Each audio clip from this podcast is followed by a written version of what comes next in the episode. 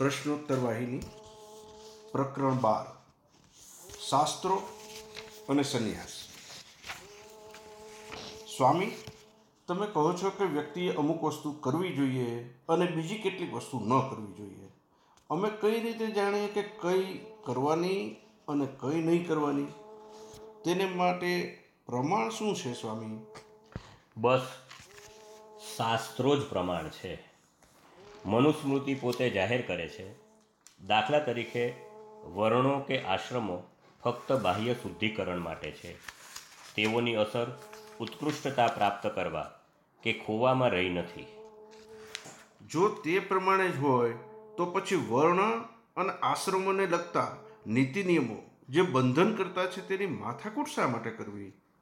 વાહ! જ્યાં સુધી તમે મોહમાંથી મુક્ત થાવ ત્યાં સુધી તેમની જરૂર છે. ત્યાં સુધી અને તે અવસ્થા મેળવવા માટે નિયમો, મર્યાદાઓ અને કાયદાઓને અક્ષરે અક્ષર પાળવા જોઈએ. જ્યાં સુધી માંદગી ચાલુ રહે, ત્યાં સુધી દવા લેવી જોઈએ. દરેક પ્રકારની માંદગીના ઈલાજ માટે વિશિષ્ટ દવા હોય છે અને જુદા પ્રકારનો આહાર તથા વિશિષ્ટ પ્રકારની ચરી પાળવીની જરૂર હોય છે. જ્યારે વ્યક્તિ માંદગીમાંથી મુક્ત થઈ જાય, ત્યારે બીજાઓની સાથે એ મિજબાની કરી શકે છે. આનો સ્વીકાર કર્યા વિના, જો તંદુરસ્ત અને નાદુરસ્ત બંને એક જ ભોજનની માંગણી કરે, તો તે વિનાશકારી પરિણામ તરફ દોરી જઈ શકે. દુન્યવી મોહના અનિષ્ટ તત્વોરૂપી ભવરોગથી પીડાતા લોકોને માટે વર્ણો અને આશ્રમો મુકરર કરેલી દવાઓ છે. મોહ એ રોગ છે. ફક્ત કડક ચરી પાળવાથી જ તે રોગ દૂર થઈ શકે છે. જ્યાં સુધી તમે સારા નહીં થઈ શકો ત્યાં સુધી તમે મુક્ત નહીં થઈ શકો. આ વેદાંતનો સાચો અર્થ છે. જે આ જાણે છે તે પછી ભલે ગમે તે આશ્રમનો હોય પણ તે મુક્તિ પ્રાપ્ત કરે છે. સ્વામી શું ગ્રહસ્થાશ્રમ દરમિયાન કોઈ મહાન આત્માએ મુક્તિ મેળવી છે ખરી? અરે જનક અશ્વપતિ દિલીપ આ બધા ગૃહસ્થાશ્રમ દરમિયાન જ મોક્ષને મેળવેલાના દાખલાઓ છે.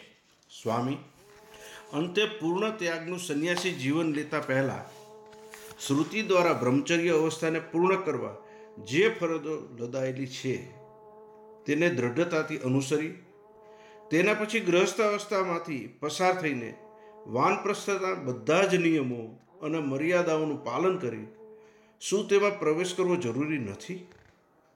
અથવા બીજી અવસ્થાઓમાંથી પસાર થયા વગર વ્યક્તિ સંન્યાસ લઈ શકે ખરી? હા. જ્યારે વ્યક્તિ પદાર્થોમાંથી વિરક્તિ મેળવે છે, ત્યારે તે સંન્યાસ લઈ શકે છે. જ્યાં સુધી આ તક ઝડપી ન લેવાય, ત્યાં સુધી મનુષ્યની પડતી જ થવાની છે. તમે ગમે તે અવસ્થા કે આશ્રમમાં હો, પણ જ્યારે પૂર્ણ વૈરાગ્ય પ્રાપ્ત થાય, તે જ ક્ષણથી તમે સંન્યાસ અવસ્થામાં પ્રવેશ કરી શકો છો. તમારે આગલી ત્રણેય અવસ્થામાંથી પસાર થવું જોઈએ એવો કોઈ લોખંડી નિયમ નથી. આ પણ શ્રુતિના ફરમાનો છે અને તેનું કારણ છે પૂર્વજન્મમાં બીજી અવસ્થાઓમાં જીવનની કસોટીઓની તાલીમ દ્વારા શુદ્ધિકરણ પામી આવા આત્માઓ પવિત્ર થયેલા હોય છે. પૂર્વજન્મમાં જ તેમની વિનાશકારી વૃત્તિઓને જળમૂળથી ઉખેડી નાખવામાં આવી હોય છે અને પ્રગતિકારક તથા ઉન્નતિકારક વૃત્તિઓને વિકસાવવામાં આવી હોય છે. આપણે સ્વામી કઈ રીતે જાણી શકીએ કે પૂર્વજન્મમાં તેઓએ આ જાતના પરિવર્તનનું ઉપાર્જન કરેલું છે? શું એવી કોઈ નિશાનીઓ છે કે જેના દ્વારા આપણે શોધી શકીએ કે અમુક આશ્રમ અને અમુક અવસ્થા તેઓ કૂદી ગયા છે? જો તે હોય તો મહેરબાની કરીને કહો ને મને. સત્ય છે કે વ્યક્તિએ ત્રણેય આશ્રમો માટે રુચિ નથી. તેના તરફ મોહ કે આકર્ષણ પણ નથી. બસ, એ જ સ્પષ્ટ નિશાની છે. જો પૂર્વજન્મમાં વૈરાગ્યનો વિકાસ કર્યો હશે, તો તેનામાં રુચિનો અભાવ હશે. ફક્ત આત્મા એક જ સત્ય છે, એમ જાગ્રતતા આવી હોય છે, ત્યારે વ્યક્તિ જીવનની આગલી ત્રણેય અવસ્થાથી મોહરહિત થશે. જ્યારે ત્યાગ ઉત્પન્ન થયો છે, ત્યારે દુન્યવી જીવન છોડી દઈ શકે છે. જો કે તેણે હારમાળાઓને કૂદી જવી પડે છે. આ શ્રુતિએ મંજૂર કર્યું છે. પરંતુ જે વ્યક્તિ સંન્યાસ આપે છે, તેણે પૂર્ણપણે પરીક્ષા કરી અને ખાતરી કરવી જોઈએ કે તે જે વ્યક્તિને સંન્યાસ આપે છે, તે ઇન્દ્રિયોના આવેગો અને મોહથી મુક્ત છે. જે વ્યક્તિના મનમાં ક્ષુબ્ધતા, જેને વૃત્તિઓ કહેવામાં આવે છે, તે ન હોય, તેઓને જ સંન્યાસ આપવો જોઈએ. ફક્ત આવાઓને જ નિર્મોહી કહી શકાય. તે વ્યક્તિ પોતે પણ પોતાની જાતને ચકાસવી જોઈએ અને જોવું જોઈએ કે તેની અંદરની ચેતના ગુણોથી, જડતાથી, પ્રવૃત્તિથી અને પ્રતિકારક વિચારોથી મુક્ત છે. જો તે આ ત્રણે પ્રમાણે મુક્ત ન હોય, તો તે સંન્યાસની પ્રતિજ્ઞાઓને નહીં તોડે, પણ વર્ણહીન બની તે પોતે તેના ભારથી દબાઈને ભાંગી પડશે. અને વિનાશકારી અંતને પ્રાપ્ત કરશે.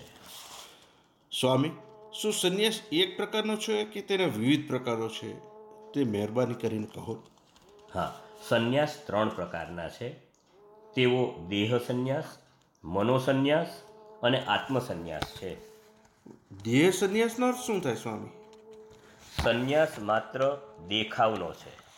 જ્યાં સુધી બાહ્ય શરીરને સંબંધિત છે તે ભગવો જબ્બો પહેરે છે નામ અને રૂપ ધારણ કરે છે પરંતુ તેનામાં આત્માની જાગ્રતતા હોતી નથી. બાહ્ય વસ્તુઓને વળગી બધી જ ભૌતિક ઈચ્છાઓ વચ્ચે ભ્રમણ કરે છે. સામાન્ય માણસના જેવા જ તેના હેતુઓ અને ઈરાદાઓ હોય છે. અને મનોસન્યાસ એટલે શું સ્વામી? જો મનોસન્યાસમાં એ બધા નિર્ણયો અને ઈચ્છાઓનો ત્યાગ કરે છે. તેનું મન કડક નિયંત્રણમાં હોય છે. તે આવેગો અને આવશ્યોથી દોરવાતો નથી. તે હંમેશા શાંત અને સ્વસ્થ હોય છે. સ્વામી તમે આત્મસન્યાસને ત્રીજો કયો છે? હા. આત્માની જોડે સંબંધિત ન હોય તેવી બધી વસ્તુઓના બધા વિચારોનો નાશ કરે છે. કારણ કે તે પરમ સત્ય અહમ બ્રહ્માસ્મી ના ચિંતનમાં સદાય ડૂબેલો રહે છે. પોતે આત્મા છે એ જાતની જાગૃતિમાં સ્થિર રહે છે. તેનો આનંદ સતત અને અખંડ રહે છે. આને અમૃત સંન્યાસ કહેવાય છે. તેજસ્વી સૂર્યના ગોળામાંથી જે પ્રકાશ નીકળે છે, તે ગાઢ અંધકારને દૂર કરી શકે છે. તે જ પ્રમાણે આત્મસંન્યાસના તેજ વિના અજ્ઞાન દૂર ન થઈ શકે. આવરણ જે હૃદયને ઢાંકે છે, તે જો તોડી ન શકાય, તો આત્મા તેના મૂળ સ્વરૂપમાં પ્રકાશી શકતો નથી. સ્વામી, આ પ્રકારો કઈ રીતે મેળવી શકાય છે? તેમણે તે પ્રાપ્ત કર્યા છે, તેની નિશાનીઓ શું છે? દેહ સંન્યાસ, સનાતન અને ક્ષણિક તથા શાશ્વત અને ક્ષણભંગુર વચ્ચેના વિવેક દ્વારા પ્રાપ્ત કરાય છે. વાણીના, ઇન્દ્રિયોના અને મનના તરંગીપણાને જીતવાથી મનોસંન્યાસ પ્રાપ્ત કરી શકાય છે. વેદાંતના વિચારોના સિદ્ધાંતોથી જાતને ભરી દેવાથી આત્મસન્યાસ પ્રાપ્ત કરી શકાય છે. જ્યારે આ સંસ્કારી અસરો મજબૂત બને અને તમે આ ગુણો અને મનોવૃત્તિમાં સારી રીતે સ્થિર થાવ ત્યારે આ બધી અવસ્થાઓની ભેગી અસરોના પરિણામે મુક્ત થઈ શકો છો. સ્વામી આ બધામાં કોણ ખરેખર નસીબદાર છે? જેમની જિંદગી યોગ્ય રીતે પસાર થઈ છે? બરોબર. મધમાખી જેમ ફૂલમાંથી મધ ચૂસે છે તેમ તે શાંતિમાં અને મહાનંદમાં આત્માનંદના અમૃતનો સ્વાદ નિરંતર લેવાને ઉત્કટ હોય છે. તે આ દુનિયાની એક દ્રશ્ય તરીકે ઉપેક્ષા કરે છે. તે જ ખરેખર ઘણો ભાગ્યશાળી હોય છે અને તેનું જીવન જ અત્યંત સાર્થક છે. સ્વામી, તો પછી સત્ય, નિત્ય, નિર્મળ અને શાંતિની પ્રાપ્તિ વિશે વડીલો જે બોલે છે તે શું છે? આ સત્ય અવિનાશી પવિત્રતા અને સમાનતા તે કેવી રીતે પ્રાપ્ત કરાય?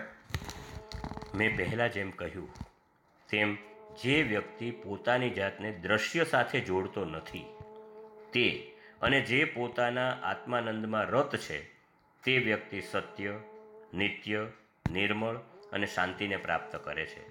અથવા જો તે તેમાંનું એક પણ મેળવે છે, તો તે પૂરતું છે, કારણ એક જ બધાને સમાવે છે. પ્રશ્નોત્તર વાહિની પ્રકરણ બાર સમાપ્ત.